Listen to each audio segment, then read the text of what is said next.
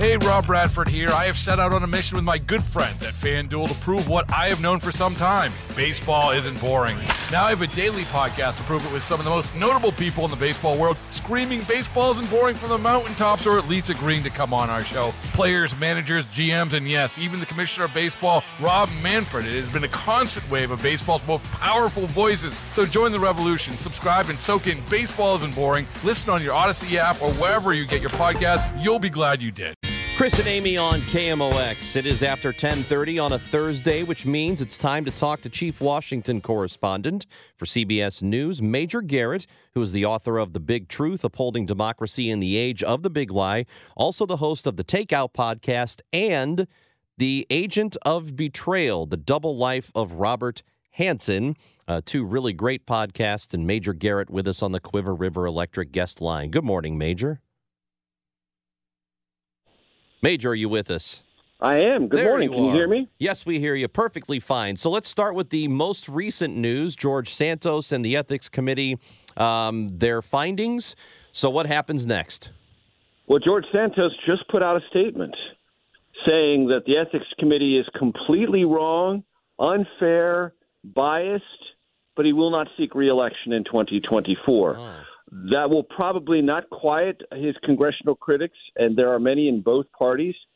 And there may be an effort now to uh, revisit the question of expulsion. The Ethics Committee report, uh, on a bipartisan basis, says many of the same things that the Justice Department has alleged in criminal indictments against George Santos that he knowingly filed false campaign finance reports, that he manipulated uh, potential donors and did other things uh, askew of federal election law and congressional campaigning regulations. So that's where things stand. The Ethics Committee, essentially on a bipartisan basis, is saying most, if not all, of the charges brought by the Justice Department against Santos are legitimate based on its own independent investigation and handed their findings over to the Justice Department in case it was curious. Basically saying, Santos, from the Ethics Committee's po- point of view, you are guilty as charged and you have brought disrepute onto the House of Representatives, and the House recognizes you as someone who does not live up to the even lowest standards of ethics in the chamber. Say he won't run for reelection. Whether or not he can fill out his entire term, according to the uh, House of Representatives itself, we don't know.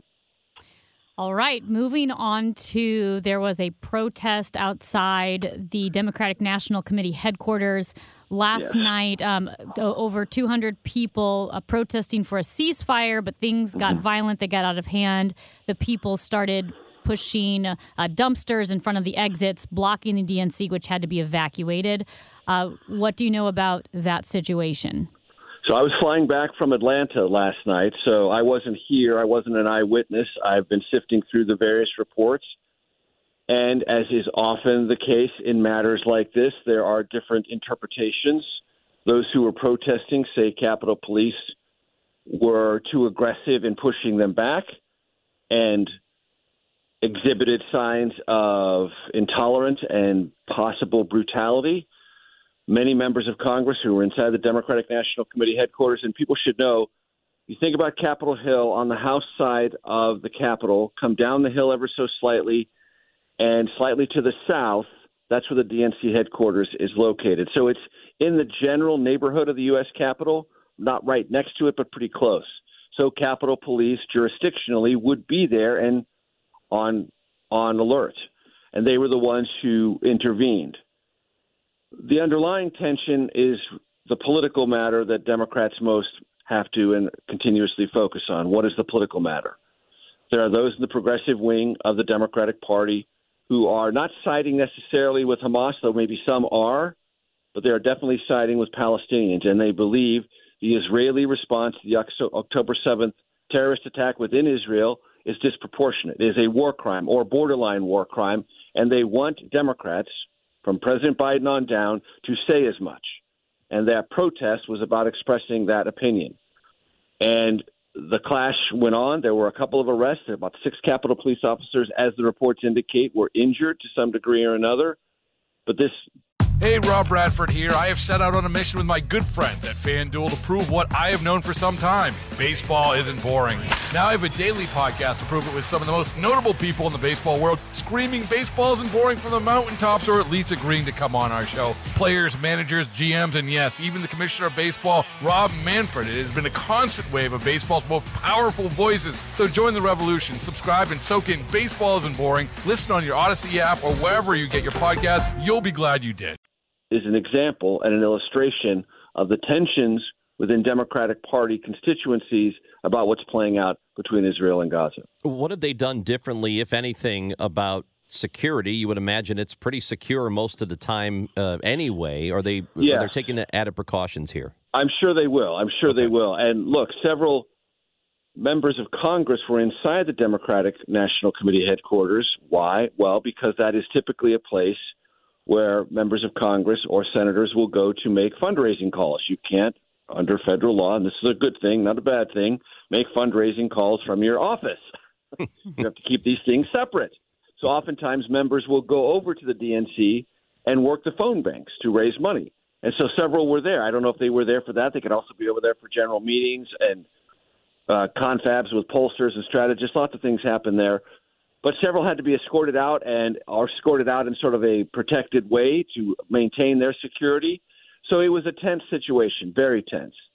And this is essentially something coming to the DNC doorstep that's been on college campuses across the country.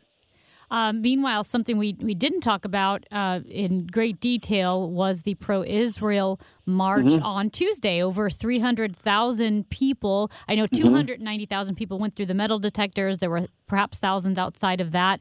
Uh, relatively, uh, or all I know of is, is that was peaceful. There was yes. nothing going on there. Right, exactly. Uh, and those who are staunch supporters of Israel would say there's an important distinction and difference there to be noted that there are larger numbers of people who support Israel, will do so publicly, will do so peacefully, will do so as a part of their either religious heritage or their affinity for the state of Israel or their general sense that Israel is an ally and a democratic nation state in the middle of a very tough neighborhood. And let's compare and contrast the numbers and the activity. Things were not violent. They did not get out of hand in any way, shape, or form in the pro Israel march the smaller demonstration that was pro Palestinian, and in some cases might have been. I wasn't there. I don't know what people said, so I don't want to say, but it might have been slightly pro Hamas or maybe stridently pro Hamas. I don't know, but that's a difference. And this is the fault line that's existing in the country writ large. And I hope people will listen, if they didn't already, to last week's episode of The Takeout because I had Jack Reed, who's the chairman of the Senate Armed Services Committee, and we had a conversation about this. And he said, look, you can question the conduct of Israel in this war and not be anti Semitic. You can question the settlement policy for many years of the Israeli government, particularly under Benjamin Netanyahu in the West Bank and other places, and do so without being anti Semitic. You can support Palestinian civilians dying as a result of the Israeli incursion into Gaza without being pro Hamas. Yet, in our aggressively amplified social media culture, all of these lines, which can be clear, get blurred. And people get painted with one thing or another that puts them in the most strident and repulsive position, even if they're not taking that, which leads to confusion, which leads to rage, which leads to anger, which leads to conflict. That is part and parcel in miniature about this debate which is a broader problem in our American political dialogue right now. We assume the worst about people we disagree with, and when you assume the worst, lots of antisocial, borderline violent things can happen. That is extremely well said. The uh, meeting between the president and uh, Xi Jinping yesterday mm-hmm. in San Francisco, a lot of the reports were that there was some progress made. Uh, China was not happy with him using the word dictator. So, um, all right, what, what yes. was it good or not? Well, well, how dare you? How dare you speak the truth? What is what is wrong with you, Mr. American President? Don't you know you're supposed to adhere to all the diplomatic niceties, and one of the diplomatic niceties is not to say what is obviously true? well, you know. That's what diplomacy is. Yeah, right. yeah, yeah. That's the definition of true. diplomacy. Don't say yes. what is obviously true. Right. Yes. yes. Yikes. So, how, what, so, what's the so, bottom so, line here? the, the, there are several bottom lines, and look, um, China has made itself a massively relevant and potentially threatening presence throughout Asia and in the global economy. It has used its economic success of the last 20 years to massively increase the size and potency of its military. It is throwing its weight around in the South Pacific in ways that are alarming to the Philippines, Australia, Vietnam, and other countries, many of which are now drifting in our direction or running in our direction for protection. Our longstanding ally, South Korea, Japan, recognize this, and we're all sort of teaming up to make sure that those who are not China will not be bullied or intimidated by China. Intellectual property theft runs rampant. Fentanyl, the processing thereof, sending it to Mexico, then across our border is a huge concern, all of which was raised. Pressing those issues and getting the Chinese to respond instantly is virtually impossible. The Chinese do not respond instantly. They respond over time, and the levers of power used by American governments, Trump, Biden, Bush, Obama, are gradual in their intensity. But it is clear in this country on a bipartisan basis that China is a nemesis, and it is an imperative if you want to be the national leader of this country, either in office now if you're President Biden or any future occupant of the presidency, is an aggressive posture against China is now a given. This is different for China, and it's having to reconcile itself to that unhappy reality. Major, I know you are a student of history, so if you have seen that Osama bin Laden's letter to America is gaining a lot of traction on TikTok with younger generations, not necessarily kids, but even in their mid 20s and 30s, and how it is shaking their worldview. And it is strikingly well, I would say they're justifying or seeing the justification for September 11th. Can you tell me what, what you think of that phenomenon we're seeing on TikTok? Why and how big of a concern it is to you? So I, I want to be careful here uh, because A, I'm not on TikTok. B, that means I'm very slow to get to these things that are, are cycling through TikTok. And C, I will say this in broad strokes about the question you asked, acknowledging again the first two things. I'm not on, and I'm slow to the uptake when something is moving at a heavy pace on TikTok. For 20 and 30 year olds in our country, there is a question that is not sufficiently answered for them. And it's either a result of the way they were raised by their parents, the cues they got from their parents, the cues they got from public schools, the cues they got from the culture in which they were raised. They are less certain than I think any generation previously in America about the benefits and the strengths of our system. Not only are they less certain, they are becoming hardened skeptics about democracy, what it means, capitalism, what its benefits are, and the sense that the system in this country can, if you work hard and are diligent and play by the rules, can lead to your own success. They are not just skeptical, they are becoming hardened cynics about that. And this is something I think we need to be honest with ourselves about. And I've talked to people in union leadership, I've talked to people who work in evangelical and religious communities, and they sense this question that they get from younger either members or employees or participants like what is this thing america? Why, why, why do you think it's so great? I think it looks awful. And their core assumption is there's something really fundamentally wrong here and they're receptive to things that sort of question everything that you and I, and I think most people listening to our voices, not only assume, but fundamentally believe in. I fundamentally believe in the past, present, and future of the American experiment. But there is a generation that is deeply doubtful about that.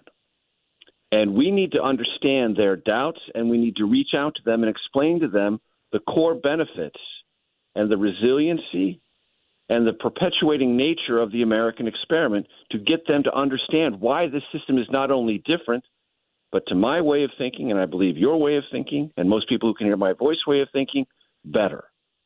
We need to take the time to understand their skepticism is hardening. And we've got to reach out to them and explain in our own words why, though not perfect and sometimes dissatisfying, is so much better than any other conceived or conceivable alternative. Major Garrett, who is on the takeout this week? So, for a, many, many years, from 2012 to 2021, the Washington Post was edited by a gentleman named Marty Baron. Marty Baron, before that, was the editor of the Boston Globe. Before that, he was the editor of the Miami Herald. As an editor of all three of those newspapers, covered massive stories and won many Pulitzer Prizes. He has among the most formidable careers in modern American journalism. Marty Baron is our guest on the takeout this week. Got a text message from a listener that says, just wanted to let Major know his podcast, Agent of Betrayal, cuts into our show because I can't. Well, he's talking about our, our show here uh, because I can't wait to listen to the next episode. That's not how you're supposed to do oh, it. mean, you can't get rid of us to listen. I mean, no, we you can't support. do. You can do Listen, both. You can do both. You can love both of us equally. Yes. Wow, Major. Yes. yes. well, Thank you. Thank you. Uh, to the texter, thank you. To anyone who hasn't jumped in yet, if you've been waiting for it to be in bingeable quality, today we dropped the final of eight episodes, at least so far. We may have a ninth episode, but right now it's eight episodes. You can listen to the whole thing. And I say with that, happy Thanksgiving. thank you, Aw, Major. Happy Thanksgiving, Major. Thank you, Major All Garrett. right. See you guys. Uh, talk to you in a couple of weeks. That is Major Garrett, chief Washington correspondent for CBS News. No, you're doing it wrong, man. Yeah, you, there, We're there's podcasted 24 too. hours in a day. Bro, there's so much time to listen So to our show, the entire show on the podcast, on the Audacy app, and also on the Audacy app, Major Garrett's Mm. podcasts, plural, The Takeout and Agent of Betrayal. Both are great. Hey, Rob Bradford here. I have set out on a mission with my good friends at FanDuel to prove what I have known for some time baseball isn't boring.